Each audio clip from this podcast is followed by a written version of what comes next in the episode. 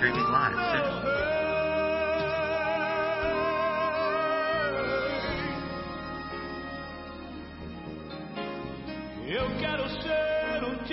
Please stand by. We'll be streaming live soon.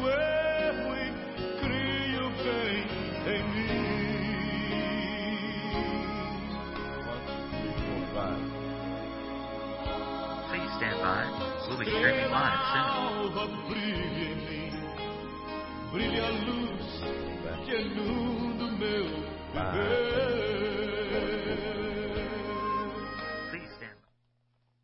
Good morning.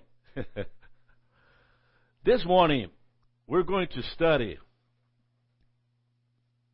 chapter 5 of Matthew. And I shared with you yesterday that verse chapters 1, 2, 3, and 4 are directional where he is going. Uh, the flight to Egypt, the preaching of John the Baptist, the temptation of our Lord, uh, the calling of the fishermen at the Lake of Galilee. When it comes to chapter 5, Jesus begins to teach the Word because he takes the multitudes out of the picture and he climbs a tall mountain, Mount Neighbor, Tabor perhaps, which is right there, and he begins to teach the disciples. Let me show you this. In seeing the multitudes, he went up into a mountain. And when he was set, his disciples came unto him. So the crowd didn't come. Jesus left the multitudes and began to talk to the disciples. Now the texture, the amount of stuff, the things that he begins to deal with the with the disciples is that is what we're going to look today. Yesterday I shared with you the Beatitudes, which is an unbelievable amount of teaching into uh, what God expects of a servant. Blessed is this and blessed that, and blessed are the meek, the, those who mourn. And the meaning of these, blessed are they, the peacemakers and so on, for they shall see God. These are attributes of faith where you practice these things and it begins to grow you up and strengthen you and build yourself up. So there's power in the Beatitudes. Now, we come about Christ in the law. And of course, the law is referring to the law of Moses given on Mount Sinai. We're talking about uh, uh, uh, all of the requirements that the law had upon the Jewish nation as to procedures, as to attributes, as to uh, uh, sacrifices, and so on. So Jesus begins to deal with this. And it's really interesting. I want to tell you some interesting stuff in here. Look at this. Think not that I come to destroy the law or the prophets. I didn't come to destroy the law or the prophets because the prophets predicted a lot of things about Jesus. I come to destroy but to fulfill it. For verily I say unto you, to heaven and earth pass. Now, it, when he said pass, it moves into what really the the, the Christian today is is is calls the kingdom age, the future, perhaps the millennium, perhaps the eternity. Okay. And he says this: "To heaven and earth pass, not one jot or one tittle shall in no way, no wise pass from the law till all is fulfilled. So he is dealing with what was done at the cross, but much more than that. And so, uh, he fulfills the law and the prophets, the predictions of the prophets. So he fulfills all the demands of the law.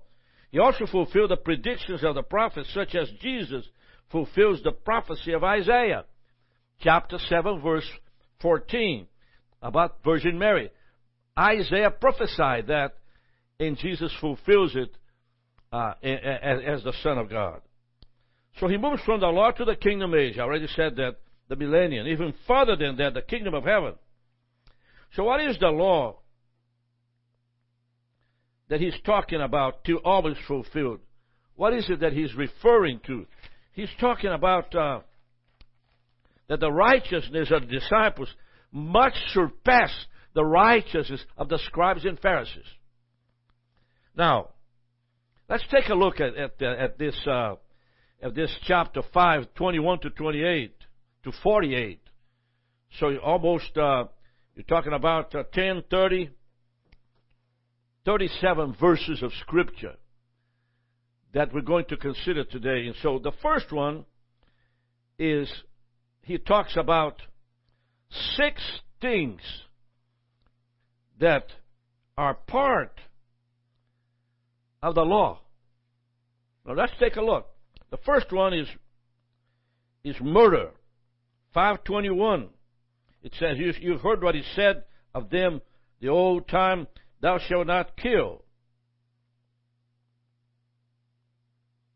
And then adultery, 527.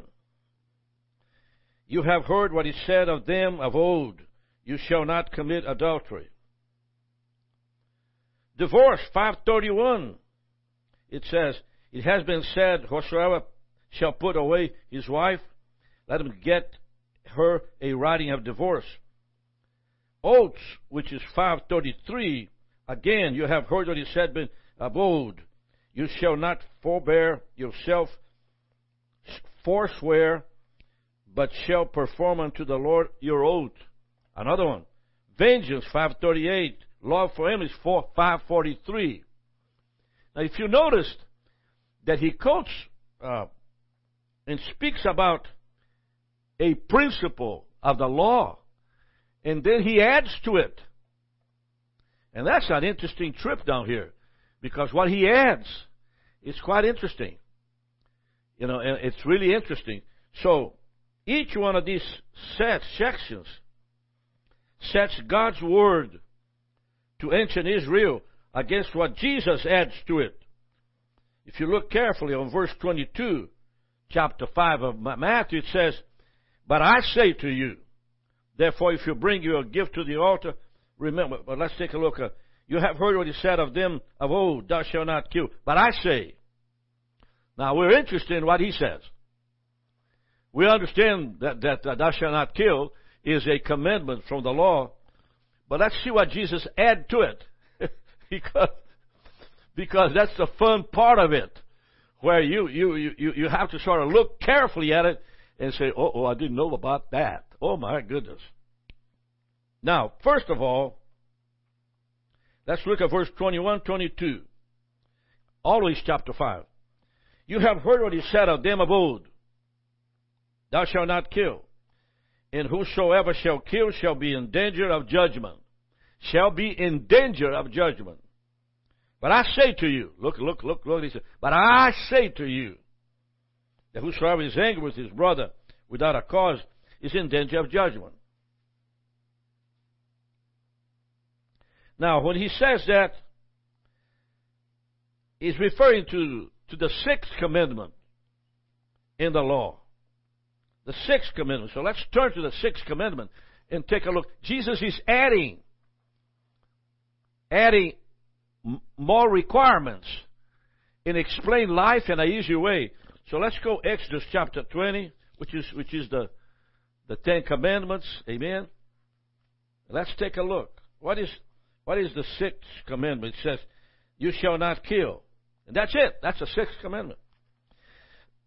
but if you look at the discussion of Jesus about the sixth commandment, he adds a little bit of anger he says, he says unto, I say unto you, it says, thou shalt not kill. But I say unto you something else. He says, that whatso, whosoever is angry with his brother without a cause is in danger of judgment also. That's the addition of Jesus. If you, ha, if you are in, whatsoever is angry with his brother without a cause. Now, what do you mean? Give me an example of that. Well, you take your car to repair. And the mechanic cannot find the, the, how to fix the problem. And he tells you, I have to charge for the time I have spent with your car. because I could not fix it. The car simply, simply, I don't know what it is. It happened to me. You know, he charged me $200, but I remained with a broken car and the lights don't operate. But I had to charge for his time working that. So I got a little upset about it until I read this verse of scripture. I don't have a cause. He didn't find the problem. And I have to pay for him to take care of the problem, but he couldn't fix it. And so I have to pay for his time in trying to find the, fix the car. Do you understand? Uh, I, I, I'm not, thou shalt not kill is one thing, but to be angry without a cause to, about someone adds the same. Now that's Jesus' part. He comes in with a mm, on top of the law. It's really interesting. So, let's go second. Both adultery and lust desires violates the seventh commandment. What is the seventh commandment? The seventh, thou shalt not commit adultery. You heard that. Thou shalt not commit adultery. So, so, what is it? Uh, it breaks the seventh commandment. What did Jesus add to the tenth? To this, look at uh, look at uh, uh, Exodus twenty seventeen, which is the, the, the, the, the seventh commandment. Thou shalt not commit adultery. And so, Amen. Jesus says, You have heard what he said of them of old. Again, you shall not commit adultery. But I say to you, Whosoever looks to a woman with on lust after her has committed adultery with her already in his heart.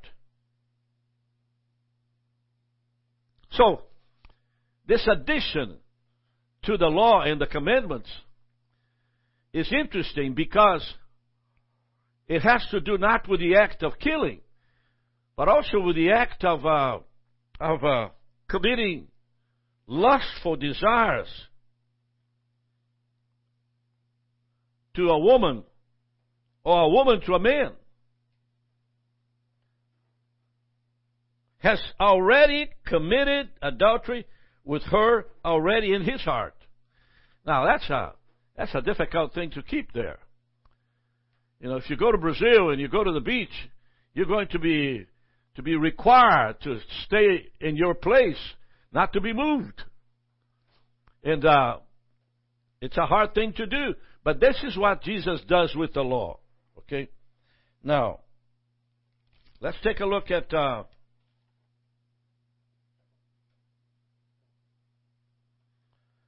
Matthew 5:23 to 24. He has start talking about restitution in prayer. Uh, Jesus adds to the law speaking about restitution. He says, therefore, if you bring your gift to the altar, and he's talking about the brazen altar, the time of Moses and the uh, tabernacle of Moses in the Median desert, has committed adultery with her already. Okay, if you sorry, verse 20, 23. Therefore, if you bring your gift to the altar, and there remember that your brother has ought against you, has taught against you, has said something against you, leave there your gift to the, before the altar, and go your way. First be reconciled with your brother, and then come and offer your gift. Amen. Now, look very carefully that Jesus is adding to the law. He's adding something different. Okay? Amen? All right.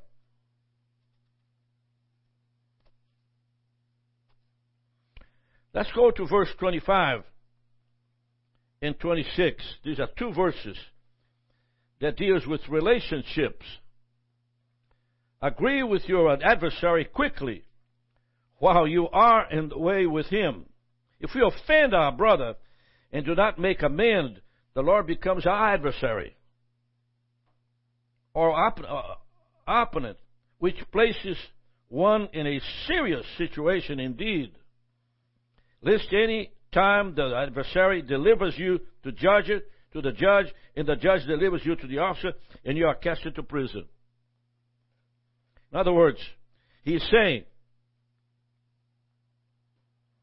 if you have something against someone, get it done while you have a chance. And deal with it without waiting for perhaps having to struggle in life in other areas because you're not forgiving. Agree with your adversary quickly while you are in the way with him. And this is saying that some of us have a problem with somebody else and we don't, we don't want to deal with it. We don't feel like dealing with it because it's, it's just not going to happen. Uh, I don't want to see that face.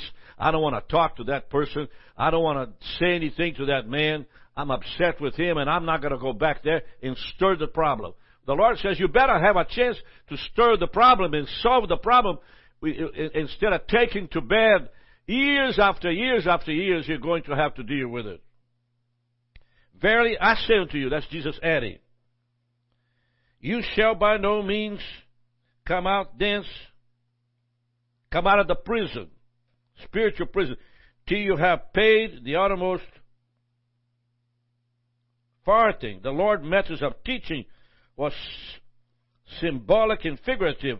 If the believer doesn't make amends with his fellow man who has already wronged, he will suffer one reverse after another. God will see to it. This is what uh, this is what uh, verse 25 and 26 means. That in terms of disagreement, in terms of, of, of unrest and uneasiness, you have to deal with it and put that in order. Let's move into uh, verse 31 of chapter 5, which talks about divorce and remarriage. Okay? It has been said. Now, over here is Deuteronomy 24, 1 through 4. Now, I want to take a look and show you what really Deuteronomy says in chapter uh, in chapter 24, 1 through 4. So let's go over there. I'll open 24, 1 through 4. When a man has taken a wife and married her, and it becomes to pass that she finds no favor in his eyes, because he has he has found some uncleanness in her, then let him write her a bill of divorce and give it to her hand and send her out of out of the house. All right, that's that's some harsh words. And when she is departed out of his house, she may go and be and be another man's wife. Okay. Now, we're looking for what Jesus says about that because he's going to say, "But I say to you." I've been calling your attention to that. Let's see what Jesus would respond to Deuteronomy chapter 24, verses 1 through 4. It has been said, there he goes. Whosoever shall put away his wife, refers to divorce proceed, let him give her a writing of divorcement the Jews had perverted the law greatly, weakening the sanctifying of the sanctity of marriage. So let's see how Jesus. But I say to you, that's on verse 32.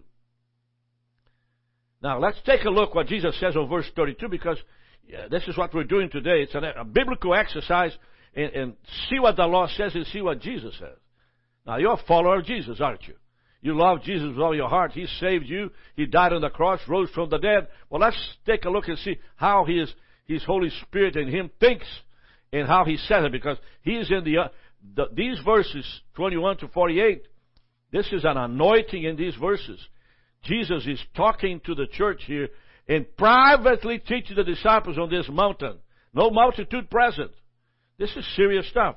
But I say to you, that whosoever shall put away his wife, divorce her, saying for the cause of fornication, meaning cohabitating with others, therefore breaking the marriage vow, causes her to commit adultery. But I say to you that whosoever shall put away his wife, saying for the cause of fornication. Now, the divorce comes in and there is there is a break in the sexual relationship between this man and this woman. okay, causes her to commit adultery. Causes her to commit adultery. And whosoever shall marry her who is divorced commits adultery. Now, I need to explain to you this because it gets very confusing here. Because if there is sin between a husband and a wife, and, and the two cannot uh, uh, cannot come to terms, there's a divorce, it says the, the woman should not remarry, or the man should not remarry. But let's take a look. The man who marries a woman who is divorced unscripturally, even though it's not her fault, commits adultery as well. And so the man has a part in it. You see, in a marriage situation, when the woman uh, is the is is the, the the part that falls apart, or the man, both of them have equal responsibility. It is not her fault. Commits adultery as well. We should learn here that the sanctity of marriage, with divorce and remarriage, allowed only on the grounds of fornication and spiritual desertion. 1 Corinthians 7 10. The only way to divorce is if there is adultery between the two, uh, or, or, a woman or a man, and, is, and, Jesus says it is excusable that you have a divorce if there is sexuality out of, out of order, out of, out of control. So, what do you think about that? Meaning that if there is a divorce between a man and a woman, both of them, or the man or the woman, uh, they are, they are, for instance, if I'm married to this woman and she commits adultery with another man, I can divorce her. Or the vice versa. Amen? Now let's take a look 1 Corinthians 7, because that's Paul. Paul speaking. 1 Corinthians chapter, chapter 7, verse 10. You're going to like this. This is really going to bless you. Here we go. 1 Corinthians chapter 7, verse 10. Amen. There you go. 3 Corinthians chapter 7, verse 10. Uh, um, um, so many scriptures today. 7 verse 10, it says this. And unto the married, those that are married, I command, yet not I, but the Lord. Let not the wife depart from her husband. Pertains departing on the grounds which were not scripture. In other words, the husband, being unsaved, did not give the wife the right to divorce him on the same on, on those grounds. But if she departs, let her remain unmarried to be reconciled with her husband. And let not the husband put away his wife. That's Paul's view. So let's let's uh let's uh finish verse 31 and 32 of Matthew chapter 5. Read one more time. It has been said, Whosoever shall put away his wife, the proceedings of divorce, let him give her a writing of divorcement. But I say to you, and here's the view of Jesus of the divorce. It says that whosoever shall put away his wife, divorce her, saying for the cause of fornication, causes her to commit adultery. Meaning, if I'm a man and I commit and I have fornication with another woman, uh, my wife committed adultery. I bring that accusation, that that uh, upon upon the relationship. I'm responsible. I'm the spiritual head of the house, and I've done something wrong in, in marriage. And whosoever shall marry her who is divorced commits adultery. All right. These are very interesting words about divorce, isn't it? Let me just uh, ask uh, Randy here, uh, Andy Hines, a couple questions. Sure, sure. That means that that woman cannot remarry. What sounds like. Yes, it sounds like because I, the man, committed adultery, I'm, I'm hurting my wife.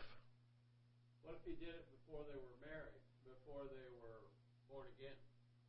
Okay, if they, if, if, what you're saying is it happened before they were born again.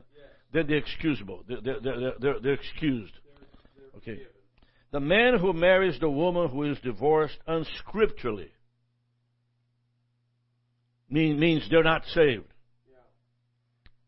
Even though it is not her fault, commits adultery as well. Okay? So if you are in a relationship that you are saved and something like this happens, you need to ask God to forgive your sin and forgive my wife. And if you do that and apply the blood of Jesus Christ over the sin and repent of your sin, then, then there is a chance to survive. Amen? Okay. All right. All right. Now, let me go on to uh, verse 37 because this is the teaching that Jesus is having to the disciples. Again, you have heard what it has been said by them of old time. It's talking about the law. The Word of God has been twisted to mean something that He did. You shall not forswear yourself, but shall perform unto the Lord your oath. Verse 33, 37 have to do with the third commandment. You shall not take the name of the Lord in vain. Okay? So, in other words, don't swear using the name of the Lord in vain. It is, it is the third commandment. Now, Jesus is going to add now, he's about the addition.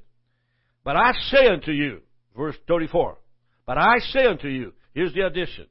It says, swear not at all, neither by heaven, for it is God's throne. This has nothing to do with profanity, but rather flippancy, using God's name unwillingly and, and out of order and out of balance. And it's something that everybody does these days. You know, uh, people use the name of God as if, as if uh, they're chewing gum. And it, it is breaking a commandment. You're going to have to answer for that. Okay? But I say unto you, swear not at all, neither by heaven, for it is God's throne, nor by the earth, for it is his footstool, neither by Jerusalem, for it is the city of the great king. Don't do it. Don't do it. Do not use the name of God in vain. It says this, not only must the name of God not be flippantly used, but as well his creation is off the limits also. Don't refer to Jerusalem in the way that you like to refer. Don't refer to heaven the way you look at it and you make jokes about it. What do you mean by that? Well, you know, if you if you are are, are, are involved in media of any kind, a lot of a lot of jokes have to do with uh, uh, uh, uh Saint Peter. I got to heaven, and suddenly Saint Peter looked at me. You know, a joke about getting into eternity. These are things that break the third commandment. You shall not take the name of the Lord your God in vain. You make jokes about eternity. You know, a, uh, here's a joke. A priest, Catholic priest, a Baptist and a Presbyterian, a Bap- and a Pentecostal went to heaven. And there goes the joke. And people laughed at it. But when you do that, you are minimizing the name of God. You're belittling heaven and the saints of the Lord. And it is, it is a, a, a you're breaking the third, the third commandment, which says, you shall not take the name of the Lord your God in vain. Did you hear me? I think that, I think you, are you hearing me now? Listen. Look at, uh, not by the earth, not for is his footstool, neither by Jerusalem for is the city of the great king. Don't do it. In this environment, in this city, in, in, in, in, in heaven, don't do it. In other words, in other words, when you refer to God in a way that is uh, uh, accusing, without respect, without honor, without dignity, you are sinning. You're breaking the third commandment. Now, it says, Neither shall you swear by your head, because you cannot make one hair white or black. Man is God's highest creation. You can't swear by your head. And of course, what he's saying is, on my name, on my honor, I swear, this is what people say.